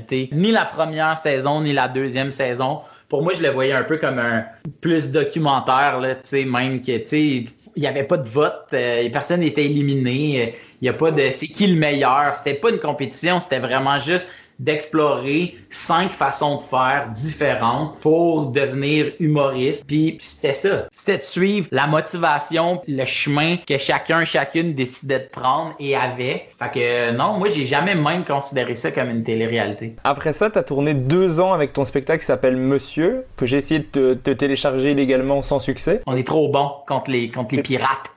ben oui, apparemment, je ne pourrais pas le voir. T'as fait plus de 250 représentations, 100 000 billets vendus à travers le Québec. Est-ce que t'aimais ça, faire une tournée? J'ai adoré. C'est une des plus belles expériences de toute ma vie. C'est sûr que c'est dû au fait que j'avais fait toutes ces grosses salles-là en étant la première partie du, meilleur humoriste puis du, du show qui levait le plus à l'époque où on le faisait. C'était sold out partout des, des, des, peu importe le nombre de billets disponibles, c'était toujours vendu des mois d'avance. Donc, euh, euh, de, de, me présenter là, le petit gars pas connu fait entre 8 et 12 minutes avant le show que tout le monde attend depuis des mois d'aller voir. Ça a été vraiment une belle expérience. Mais ce qui est encore plus fou, c'était de revenir dans ces mêmes salles-là avec mon spectacle. C'était incroyable. C'était vraiment, vraiment incroyable. T'en reviens juste jamais. De dire, ah ben oui, je suis venu ici avec Louis-José il y a quatre ans de ça. Puis euh, à ce qu'on avait eu du fun, tu sais. Puis, puis après ça, c'est d'essayer d'aller rechercher le même fun puis ce qui est le trippant, c'est au lieu de, de, faire durer le fun 12 minutes, je le faisais durer deux heures. C'était incroyable. Ok, mais est-ce que tu vivais bien la tournée, le fait d'être un peu en solitaire? Ouais, vraiment, parce que euh, moi, euh, François Bellefeuille, tu connais François Bellefeuille? Oui, je vois bien, je vois bien. Mais je suis, je suis excessivement fan d'humour québécois, donc... Euh. Ah, ok, ouais, c'est ça. Mais François Bellefeuille, un humoriste incroyable aussi ici au Québec. François m'avait dit, tu sais, l'humour, c'est une job c'est en fait, c'est un métier qu'on apprend sur le tas, sur le terrain. Ben, technicien de tournée, directeur de tournée aussi, hein, ça s'apprend en en faisant. Donc, sois le tas de tes amis. Deviens le terrain d'apprentissage de tes amis. Fait que moi, dans le fond, les, les techniciens avec qui je suis parti, c'était leur première tournée d'humour à vie. Ils n'avaient jamais fait ça. Un de mes amis est technicien d'éclairage pour un, pour un DJ qui s'appelle Kid Koala. Il va euh, partout dans le monde avec Kid. Il a accepté de, de prendre une pause de tournée à travers le monde pour faire la tournée du Québec avec moi, mais il avait jamais été dans ces salles-là. Il avait jamais opéré un show d'humour. Après ça, quand tu as opéré des lasers puis des trucs pour un DJ, opérer des, des stroboscopes euh, ou des, des follow spots euh, pour un humoriste, c'est quand même assez facile. Fait que moi, j'étais juste des amis. Fait que quand on partait en tournée, j'avais toujours l'impression que c'était comme si on partait une gang d'amis ensemble en road trip à quelque part. C'était vraiment ça. J'ai jamais vécu un ah je suis tout seul, je suis en éloignement de, de, de, chez nous. Tu regardes maintenant ton premier spectacle, est-ce que tu es encore fier de toi ou est-ce que tu vois que les trucs qui pourraient être mieux? Je verrais des trucs que je changerais, mais ultimement non, je suis méga fier de ce show-là. Je suis vraiment heureux et pleinement satisfait de comment ça s'est déroulé. J'ai énormément appris, énormément appris. Non, je le referais avec les mêmes gens, tu sais. Sauf que après ça, je, je ferais plus jamais un, un, show qui dure deux heures. Plus jamais. C'est ben trop long. Qu'est-ce que tu abordais comme thème dans ce premier spectacle? Et ben, moi, je pense qu'un un premier spectacle solo, c'est beaucoup fait pour se présenter, je pense, tu sais. Puis je pense que c'est important que le show parte de toi. Donc, c'était un peu un voici je suis qui. Puis faut aussi se dire que si tu fais un, une salle de 1000 personnes, mettons, avec ton premier one-man show, il y a peut-être 10% qui l'ont vu, qui t'ont déjà vu sur scène faire un numéro ici et là. Mais 90% de la salle, t'as jamais vu sur scène. C'est ton premier show. C'est pour ça que c'est important, je, je pense, d'installer qui on est, puis d'installer pourquoi est-ce que vous êtes venu voir ça, puis pourquoi est-ce que vous n'allez pas regretter votre choix d'être venu voir ça. Donc, je vais vous montrer l'étendue de mon talent humoristique et en même temps, je vais vous montrer l'étendue de la personne que je suis pour que tu arrives à comprendre que je suis toujours en retard, moi. Fait qu'à la fin, quand je vais dire, il faut que j'y aille, j'avais un, un souper de famille à soir. C'était zéro une de mes jokes de mon show. Mais les gens vont rire parce qu'ils t'ont connu, entre guillemets, pendant deux heures. C'est comme ça que je l'abordais. Après ça, le, le titre du spectacle, c'était Monsieur parce que je sentais que j'avais traversé le pont où j'étais pas loin de la, de la croisée des routes où c'était là qu'il fallait que je devienne un adulte, que je devienne un monsieur. Puis ça me fait rire parce que je trouve que je veux pas dire que c'est hey, je suis le premier qui a fait ça, mais après j'ai entendu beaucoup beaucoup de numéros sur il faut vraiment que je devienne un adulte, il faut vraiment que je devienne un adulte. Puis en dedans de moi, toutes les fois que j'entends ça, je fais yeah, moi j'ai deux heures de show là-dessus, content de l'avoir fait. Je le referai pas aujourd'hui parce que je pense que je suis rendu ailleurs. Je pense que le deuxième show sert beaucoup plus à dire maintenant que vous savez je suis qui, j'ai le goût de vous dire qu'est-ce que j'en pense, moi, de telle, telle, telle affaire? C'est un peu ça, ma philosophie face à l'humour. Mais d'ailleurs, euh, je crois que j'ai déjà voulu écrire, enfin, j'ai déjà écrit sur le fait de je suis pas un adulte, euh, je, mais je devrais en être un. Euh. C'est un passage obligé, pas, pas, pas comme humoriste, mais c'est un passage que qui va aller rejoindre tout le monde. Parce que tout le monde, sans exception, un moment donné, s'est dit OK, là, je suis déménagé en appartement, dans mon premier appartement. J'ai fait la fête pendant deux semaines. Sauf que là, faut que j'aille faire l'épicerie, faut que je nettoie ma salle de bain, faut que je fasse mon lit, je fasse mon lavage, plie mon linge, faut que je travaille pour payer mon toit. OK, là, je suis en train de devenir un adulte. Donc, les questionnements que tu t'es posés t'ont amené à vouloir écrire un numéro là-dessus. Ben, chaque personne qui va être là ce soir-là dans la salle de spectacle va se dire Hey, moi aussi, je passé par là. Puis ils vont trouver ça drôle. Fait que fais-le. Bah, je vais, je vais continuer à écrire là-dessus, mais c'est, un truc, de, bah, comme tu dis, je pense que tout le monde passe par là, mais c'est, c'est vraiment un stade bizarre. Ouais, hein? Dans ma tête, j'ai 16 ans, moi. C'est normal. Mais tu sais, moi, je, je suis dans la, dans, dans la vie, euh, quand je fais pas des podcasts et des scènes d'humour, je suis prof de langue anglais-néerlandais. OK? Et je donne cours à des adultes qui sont tous plus âgés que moi. Et il y a des fois, au milieu du cours, je me dis, mais qu'est-ce que je fais là? Je, genre, je, je, suis un élève, moi, je suis pas, je suis pas le prof, quoi. Qu'est-ce, qu'ils écoutent, ce que je raconte? Ça me, fait, ça me fait toujours rire. J'ai pas des petits bugs comme ça, au milieu du cours, de se rendre compte de, ah, en fait, je suis, c'est moi le prof. Ok. T'as-tu déjà, as-tu déjà chicané un élève? Ouais, je sais que vous dites pas ça, chicaner. Mais t'as-tu déjà remis un élève à sa place? En secondaire, souvent, quand je donnais cours en secondaire, ça, ça, ça arrive à tous les jours. En cours du soir avec des adultes, euh, une fois. Mais c'était, c'était c'était un peu bizarre parce qu'ils sont ils étaient il était beaucoup plus vieux que moi mais il, il le fallait parce qu'il avait il était un petit peu offensant envers des gens et donc il fallait que je le remette à sa place. C'était un peu bizarre.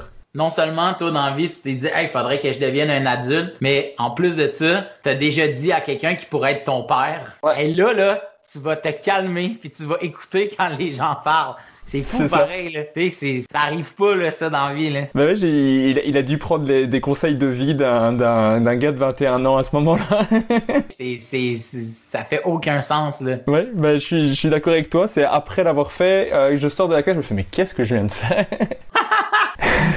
Qu'est-ce qui a changé maintenant avec ton deuxième spectacle par rapport au premier? Que t'es en, en rodage, qu'est-ce que tu veux changer, je veux dire? C'est comme si, euh, je sais pas, tu sais, mettons, le, le deuxième spectacle, mais comme je t'ai dit, c'est que là, il est en construction, tu sais, fait que c'est difficile pour moi de dire, il parle de ça, de, tu sais, voilà la, voici la trame narrative, tu sais, on va partir de là, puis on va se rendre là, mais en ce moment, ce qui m'intéresse le plus, ce qui m'interpelle dans dans ma création, puis dans mon, mon écriture, c'est beaucoup plus l'analyse. C'est beaucoup plus le pourquoi est-ce que je réagis comme ça? Pourquoi est-ce que je trouve que les gens devraient faire ça au lieu de faire ça? Puis pourquoi est-ce qu'on continue à faire telle ou telle chose? Parce qu'on est ancré dans quelque chose? On dirait que je suis comme dans, dans la recherche de réponses puis dans l'explication du pourquoi.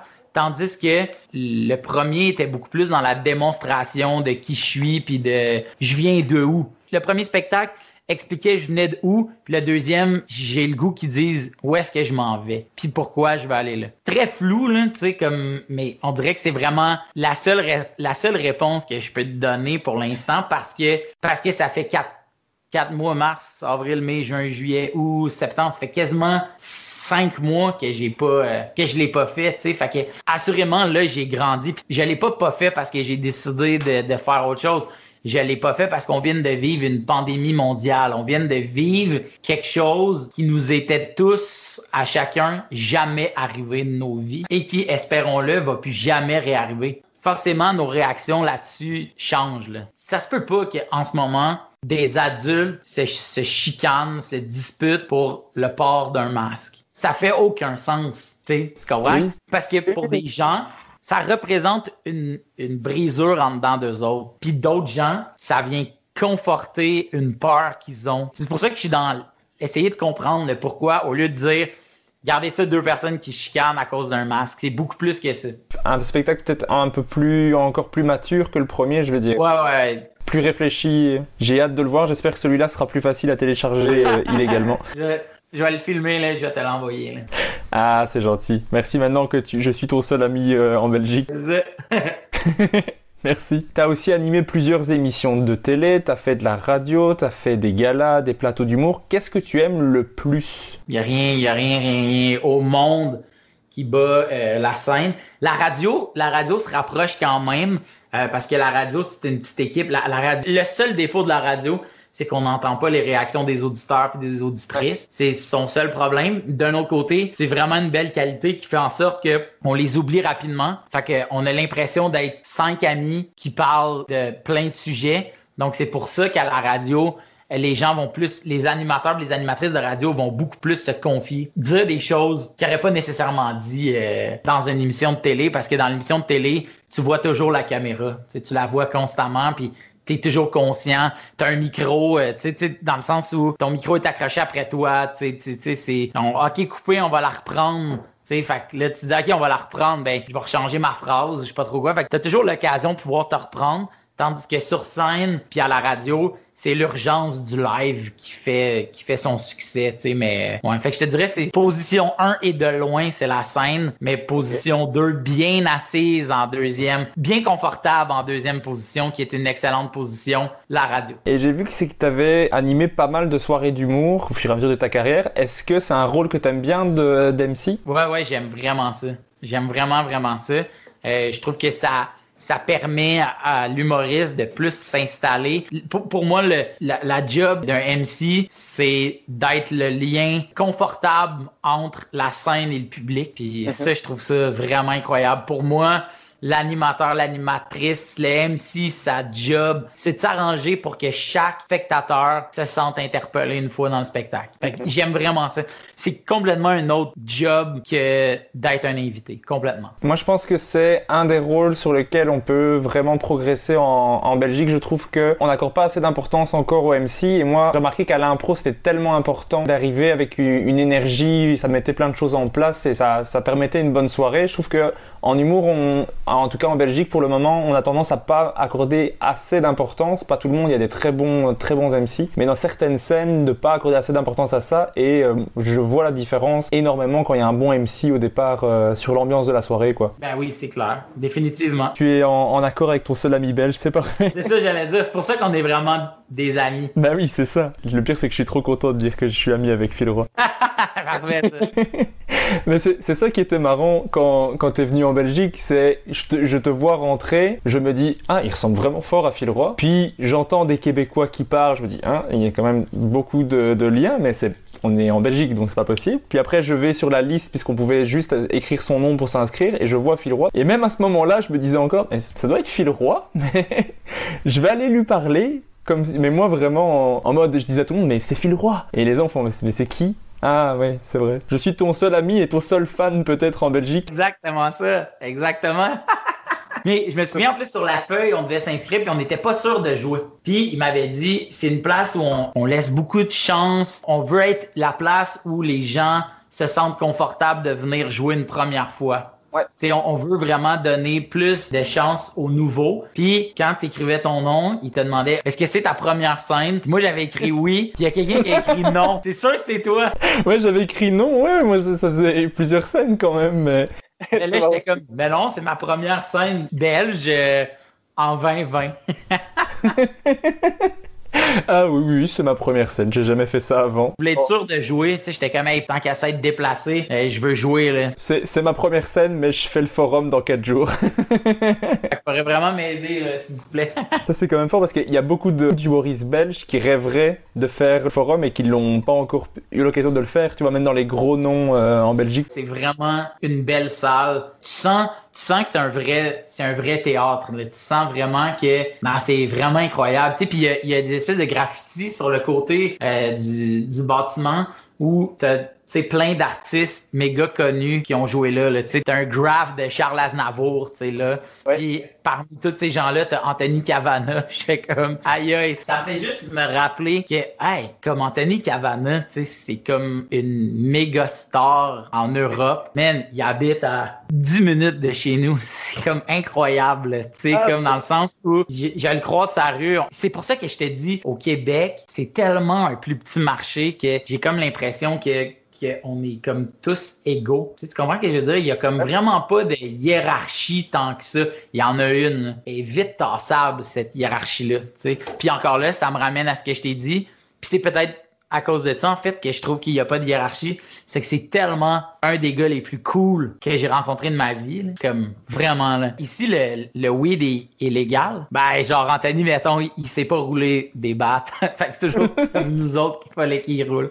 Mais c'est comme vraiment, comme c'est légal ici, je peux me permettre de le dire, là, mais Bah oui, oui. tu sais, genre, j'ai pas avec Anthony Cavana. Bah oui, à fond. Mais pour nous, oui, Anthony Cavana avec Stéphane Rousseau, c'est les deux grandes stars euh, qui viennent du Québec, euh, qui sont ouais vraiment des grosses stars euh, de folie, de, de, de se faire suivre dans la rue, je pense, quand ils viennent en Europe. Mais c'est c'est génial. Mais d'ailleurs, moi, je trouve ça super chouette, c'est que ben, pour moi, toi, t'es dans les, les stars de l'humour, et je t'envoie un message sur Insta, tu me réponds le même jour de allez, on fait un podcast. Je trouve ça, je trouve ça super cool. Du coup, je vais essayer Anthony Cavana, peut-être que ça pourrait marcher. Pour vrai, tu de...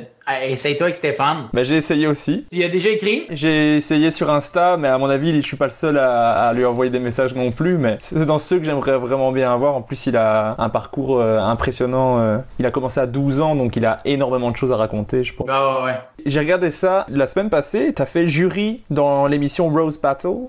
Pourquoi t'as pas fait candidat? Ça aurait été cool. En fait, c'est ça, c'est parce que je suis moins dans la joute des roasts, surtout à la télé. Le problème à la télé, c'est qu'il y a trop de censure, puis il y a trop, c'est comme trop important, à la télé pour trop de gens. Même si on met un, un contexte où on est que des amis qui euh, ultimement vont se faire des roasts, j'aimais mieux être juge parce que c'était moins prenant pour moi. Puis tu sais, même là, c'est que je dis ça, mais j'ai reçu des messages de je peux pas croire que tu y as dit ça. Puis je fais comme c'est ça le concept de l'émission. Comme j'ai pas envie de gérer ça, la première année j'ai dit non, je veux juste pas y aller. Puis après ça j'ai écouté l'émission et j'ai vu qu'il y avait des juges. Puis là je leur ai dit quand ils m'ont dit est-ce que tu veux participer, j'ai dit non, mais je serai juge si jamais vous voulez.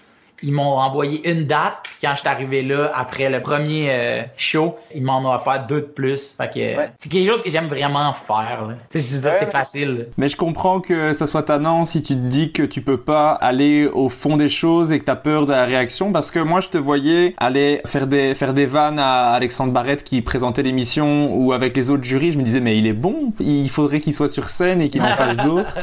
Mais pour te dire à quel point je suis fan d'humour québécois, je comprenais toutes les petites blagues, les références qu'ils font à chacun. Je voulais te demander en question un peu plus générale, qu'est-ce que t'aimes le plus dans le fait de faire de l'humour? Euh, Pour moi, c'est euh, la communication. C'est ma passion dans la vie, c'est la communication. C'est le fait que tu montes sur scène puis que tu es capable de, de, de, de communiquer ta vision d'un sujet, comment tu te sens face à une situation. Puis pour moi, je me sers du, de la voix de l'humour parce que c'est comme le moteur le plus euh, le plus puissant en dedans de moi pour communiquer. Mais mais reste que ce que j'aime le plus dans la vie c'est communiquer. Puis tu sais quand tu montes sur scène l'écoute que les gens ont pendant deux heures ils ont décidé que c'était toi qui écoutais. Je trouve ça fantastique je trouve ça tellement touchant à chaque fois. Cette quarantaine là puis cette pandémie là m'a fait réaliser que dans la vie, c'est la chose que j'aime le plus au monde, c'est faire de l'humour pour ces raisons-là. Je me sens libre, genre sur scène, je peux dire ce que je veux à qui je veux parce que juste ce soir, juste dans ce contexte-là, dans ces balises-là, je peux faire à peu près tout ce que je veux. Fait que je trouve ça fou. Je suis à fond avec toi. C'est la, la liberté là-dedans. Et, et moi, ce que je dis toujours, ce que je préfère, c'est le côté ultra honnête de ça. Un gars qui dit, euh, qui dit ses tripes et les gens réagissent directement. Donc, il n'y a, aucun mensonge là-dedans. J'adore ça. Ouais, c'est vrai. Et, et qu'est-ce que t'aimes le moins? Euh, écrire. ouais, c'est vraiment pas une passion, là. Moi, ce que j'aime, c'est, c'est faire un show, l'enregistrer, puis le lendemain, En fait, j'aime écrire. J'aime pas avoir une page toute blanche, puis là, me dire, OK, les restaurants fast-food, let's go. Là, tu tapes ton écran. Non, j'aime vraiment pas ça, là. Je suis vraiment pas un auteur de ce type-là, là. Vraiment, vraiment pas. Ok, d'accord. Mais je comprends. Quand tu veux écrire, mais que tu sais pas sur quoi et que t'as la feuille blanche, c'est, enfin, moi, c'est une, une torture physique. Je suis d'accord avec toi. Ben, ça marche. On se comprend euh, entre amis. En best friend, c'est normal. Bah oui, attends. c'est une question que j'aime bien poser parce, parce que ça me fait rire, mais c'est quoi ta pire scène? J'adore savoir ça. Ouais, ouais, ouais. Ah, man, il y en a tellement. Ah, c'est marrant parce que quasiment tous les Québécois que je reçois me disent tous la même chose. Il y en a tellement, mais comme, comme vous jouez cinq fois par soir, c'est pas étonnant non plus, tu vois. Ouais, exact. Tu sais, tu peux, tu peux faire un numéro incroyable le jeudi à 8h, puis faire un des pires numéros de ta semaine à 21h après, là, pour un paquet de facteurs. Tu sais, je te dirais, euh, la première fois que j'ai fait la première partie de Louis-José, ça a quand même bien été. Tu sais, c'était pas un de mes pires shows, mais on m'avait demandé de faire entre 8 et 12 minutes. Puis moi, mon agente à l'époque m'avait dit, Louis, il aime vraiment pas les gens qui, qui font trop de temps. Je te conseille de faire 8 flushs, là. C'est fait 8, 8 et 1, mais pas plus. J'arrive là, puis je fais, OK, c'est ça que je vais faire, c'est ça que je vais faire. OK, parfait. J'ai mon cellulaire dans mes poches qui va vibrer comme une alarme quand je vais être à 7 minutes. Je monte sur scène, c'est la journée de la fête de ma mère. J'ai offert des billets de, spectacle à ma mère en lui disant Je vais y aller avec toi voir le spectacle de Louis-José, ça te tente-tu? Et un coup arrivé là-bas, j'ai dit Hey, man, je vais arriver un peu en retard euh, au show. Euh, euh, commence, tu vas être assise, mais je vais arriver à comme S5, tu sais. Fait qu'elle était comme un fil, je peux pas croire que tu me fais ça.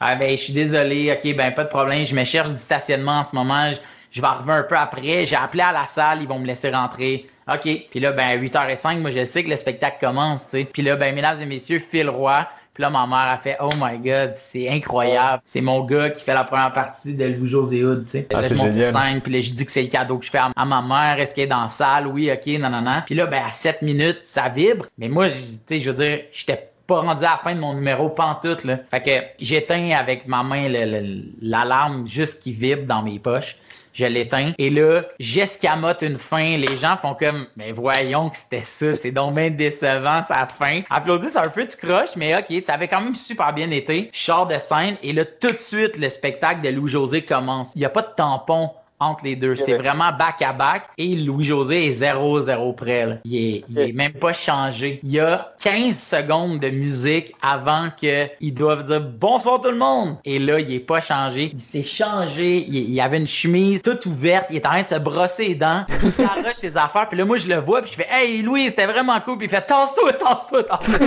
là, je fais comme Oh my God, qu'est-ce qui se passe là, Et Louis-José est arrivé et euh, puis même lui, il en parle encore. Il fait comme la seule fois de ma vie que je suis arrivé en retard à mon spectacle, c'est de la faute de Phil Roy, ce jeune freluquet qui est venu la première fois, qui nous a fait sept minutes. Qui qui vient faire un show puis s'en va après 7 minutes?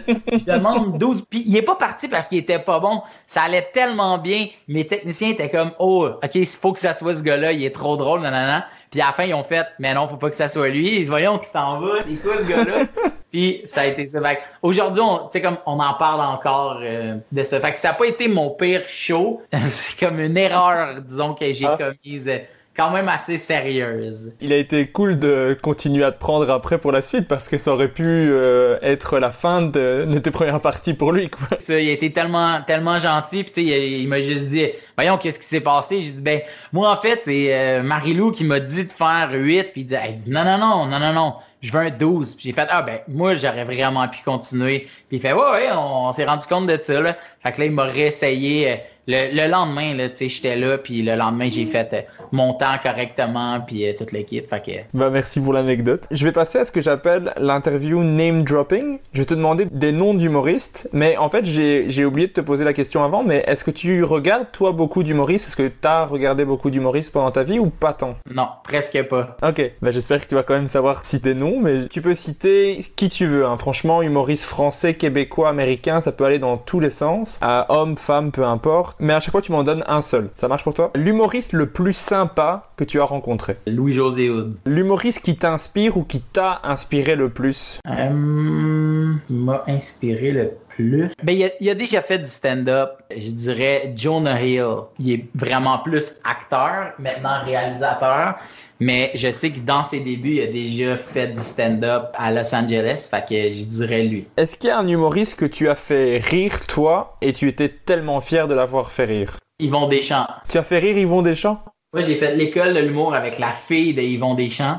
Il est venu voir notre euh, notre premier spectacle, tu sais, dans la classe. C'est vraiment une présentation orale, là, mettons. Puis euh, à la fin du show, il est, venu me voir. Puis là, ben là, Yvon Deschamps vient de voir, puis il dit « Salut Phil! » Puis là, ben, tu fais oh il me connaît mais c'est normal parce qu'ils viennent de voir le show puis on parlait du mot puis il m'a dit t'es vraiment bon et là il y avait il y avait sa femme à côté qui a dit tu l'as fait pleurer de rire et il m'a dit toi tu vas faire ça dans la vie il dit je te le dis ah, tu vas faire de l'humour dans la vie. Pour les Français, les Belges, les Suisses qui nous entendent, Yvon Deschamps, c'est le plus gros humoriste euh, de l'histoire du Québec. C'est le Dave Chappelle euh, québécois, on peut dire ça ou? Ah, je dirais que c'est plus que ça là. C'est c'est c'est comme euh...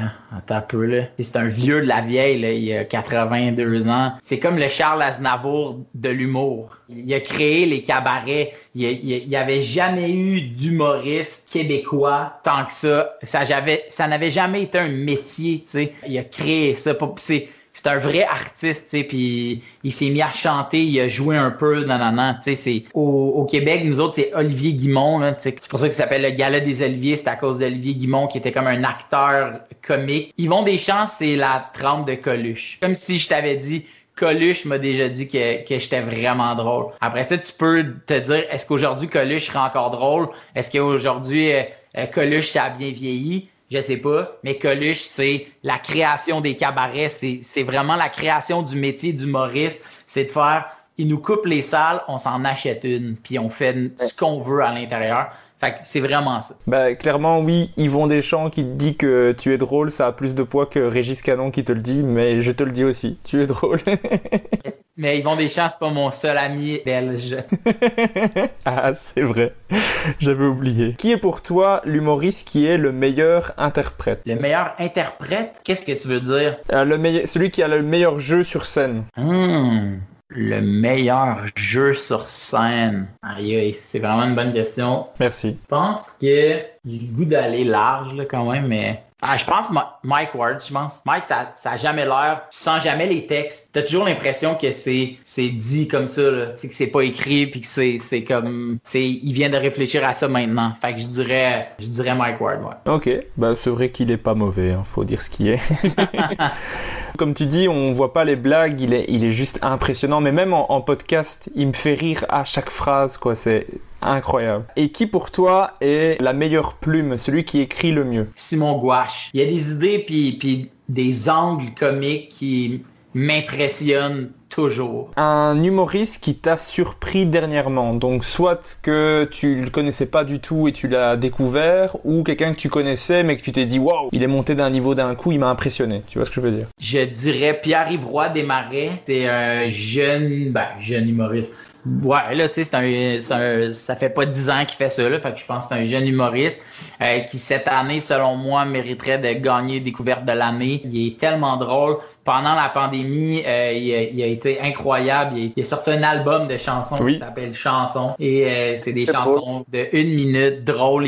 Il, compose, il, pianote, il joue, il enregistre, il écrit. Euh, il est vraiment complet. Tu sais, puis je pense que parti comme c'est là, il va être un humoriste marquant au Québec. Ok, ben je, je, vois bien et ses chansons sont tellement drôles. Vous pouvez écouter tout ça sur Spotify et à mon avis sur plein d'autres plateformes, mais c'est très. Oh, il est sur toutes les plateformes, ouais. C'est vraiment bon. À la toute fin, je te demande de choisir entre deux humoristes et tu dois me dire lequel des deux te fait le plus rire entre les deux. Oh, ok. J'ai pris un plein de gens et qui ont, qui ont pas vraiment des styles qui, qui sont comparables, mais c'est juste celui qui te fait le plus rire des deux. Donc l'autre peut pas se vexer parce que c'est celui qui te fait le plus rire, toi. Entre Louis C.K. et Dave Chappelle. Dave Chappelle. Tu peux justifier si tu veux ou ne pas justifier, c'est comme tu veux. Ben non, c'est juste le meilleur humoriste de tous les temps, c'est Dave Chappelle. Moi je partais sur Louis C.K. donc... Euh, ah ouais, bon. De toute façon, on va, on va vexer aucun des deux si on ne le choisit pas, je pense, donc ça va.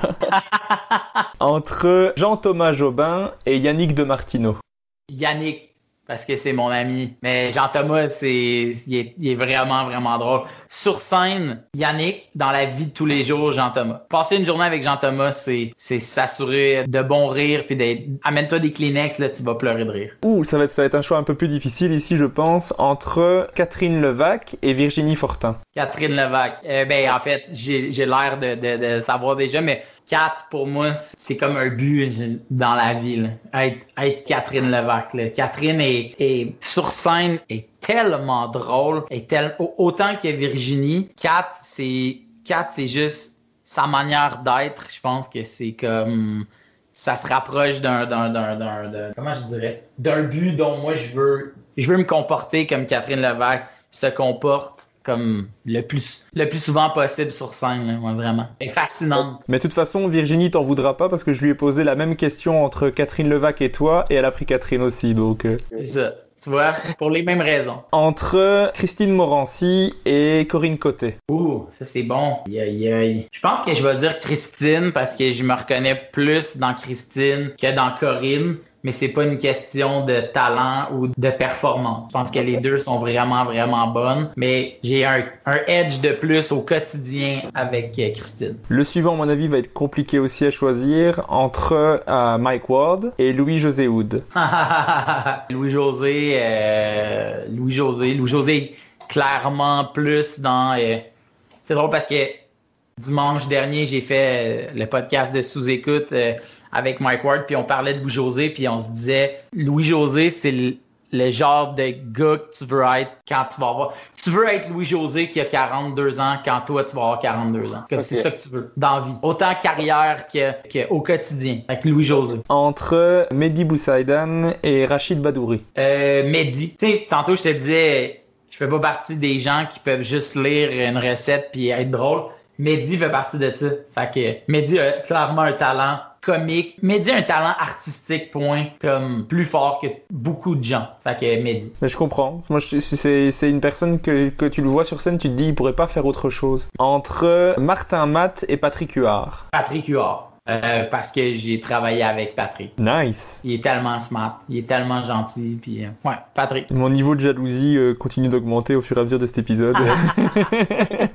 Entre Adib Al-Khalidé et François Bellefeuille. Euh, François, François c'est c'est un mentor un peu dans ma vie. Ben moi, je, je prends Adib, mais je crois que c'est la pers- une des personnes au monde qui me fait le plus rire, donc... euh, Ben ouais, ouais, je comprends. Je l'ai reçu aussi dans le podcast et je n'en revenais pas qu'il me réponde, donc... euh, Ah ouais, hein? C'est ça les humoristes québécois, vous êtes trop sympas. Entre Alexandre Barrette et Billy Tellier. Alex Barrett. Même pas besoin de commenter. c'est juste chien pour Billy. Alex, je veux dire, il. C'était encore là, là, tu sais, puis là, genre l'air de juste name dropper, mais c'est un ami, puis euh, c'est quelqu'un avec qui j'ai beaucoup d'affinités, puis j'aime autant regarder, j'aime autant que lui me regarde sur scène, que j'aime autant passer du temps avec lui dans les loges, fait que non, pour euh, Alex. Tout dernier choix entre Stéphane Rousseau et Laurent Paquin. Euh, Stéphane, j'aime plus les dessins de Stéphane que j'aime les dessins de Laurent. Les deux sont vraiment des bons dessinateurs. là. Les dessins de Stéphane, euh, tu sais, Steph, c'est. Steph aussi, là, c'est un artiste. Steph, c'est un gars libre. Steph, c'est, il sait ce qu'il veut, il sait pourquoi il veut. Ça, moi, je trouve ça vraiment remarquable. Bah c'est ok pour moi. J'ai posé toutes mes questions. Bah en tout cas merci beaucoup d'avoir accepté de faire le podcast. Ben, c'est un plaisir. Où est-ce qu'on peut te retrouver pour si on veut suivre les prochaines dates, euh, tout ça? Sur Facebook, sur Instagram, d'aller chercher Phil Roy, c'est c'est le, le meilleur moyen de, de suivre, euh, surtout outre-mer. Après ça, moi j'ai un ami qui est parti hier soir pour venir étudier euh, l'urbanisme euh, à Bruxelles. Donc c'est sûr que je vais aller le visiter dès que je vais pouvoir. Puis euh, j'aimerais vraiment ça, euh, peut-être bien m'installer comme un mois Ah oui en Belgique, tant qu'à tant qu'à aller voir euh, mon ami Félix là-bas, je pense que j'irais. euh, J'aimerais ça essayer de booker un tournoi d'impro, essayer de voir, tu sais, mettons peut-être que je sais pas là, je prendrais un mois de congé, j'irais en Belgique puis euh, je ferais des shows. J'ai vraiment vraiment aimé ça euh, là-bas. C'est ça, je pense que j'aimerais ça venir euh, m'installer euh, sans ambition plus grande que ça. Autre que pour le plaisir, mais je pense que j'aimerais vraiment, vraiment ça. Ah bah cool, mais si tu viens en Belgique, euh, contacte ton ami Beth. Il viendra te voir avec plaisir. Merci beaucoup. Hey, merci à toi.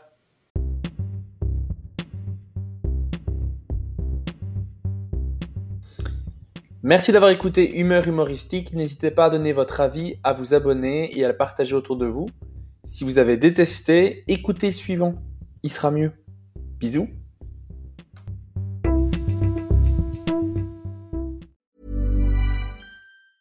Ever catch yourself eating the same flavorless dinner three days in a row? Dreaming of something better? Well, HelloFresh is your guilt-free dream come true, baby. It's me, Kiki Palmer. Let's wake up those taste buds with hot, juicy pecan-crusted chicken or garlic butter shrimp scampi. Mm. Hello Fresh. Stop dreaming of all the delicious possibilities and dig in at HelloFresh.com. Let's get this dinner party started. Even when we're on a budget, we still deserve nice things. Quince is a place to scoop up stunning high-end goods for 50 to 80% less than similar brands. They have buttery soft cashmere sweaters starting at $50, luxurious Italian leather bags, and so much more. Plus, Quince only works with factories that use safe, ethical, and responsible manufacturing. Get the high-end goods you'll love without the high price tag with Quince. Go to quince.com/style for free shipping and 365-day returns.